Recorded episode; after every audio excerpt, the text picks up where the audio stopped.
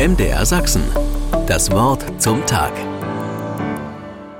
Heute ist für uns Katholiken der Gedenktag des heiligen Blasius. Traditionell wird der gleichnamige Segen gespendet. Blasius von Sebaste war der Überlieferung zufolge dort in Kleinasien, heute Armenien, Bischof und erlitt 316 das Martyrium und erzählt zu den 14 Nothelfern. Eine der bekanntesten Legenden über den heiligen Blasius erzählt, wie er während seiner Gefangenschaft in einem römischen Gefängnis einem jungen Mann, der an einer Fischgräte zu ersticken drohte, das Leben rettete. Deshalb gibt es seit dem 17. Jahrhundert bis zum heutigen Tag den Blasiussegen als Schutz gegen Halskrankheiten. Dabei werden vor dem Gläubigen zwei gekreuzte brennende Kerzen auf der Höhe des Halses gehalten. Ich berühre durch sie hindurch auch den Hals.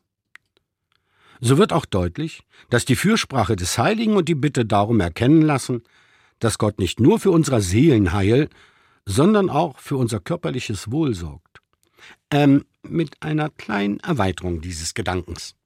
Ich sag's mal so. Als Kind hatte ich selbst mal eine Grete im Hals, trotz dieses Segens. War nicht schön, das kann ich Ihnen sagen. Und im Nachhinein kam mir als Erwachsenen die Erkenntnis, dass ich auch selbst etwas zum Schutz vor Unheil tun muss, nämlich schlicht und einfach aufpassen, erst recht beim Fischessen. Also schützt mich Gott auch und gerade, wenn ich mich selber vorsehe.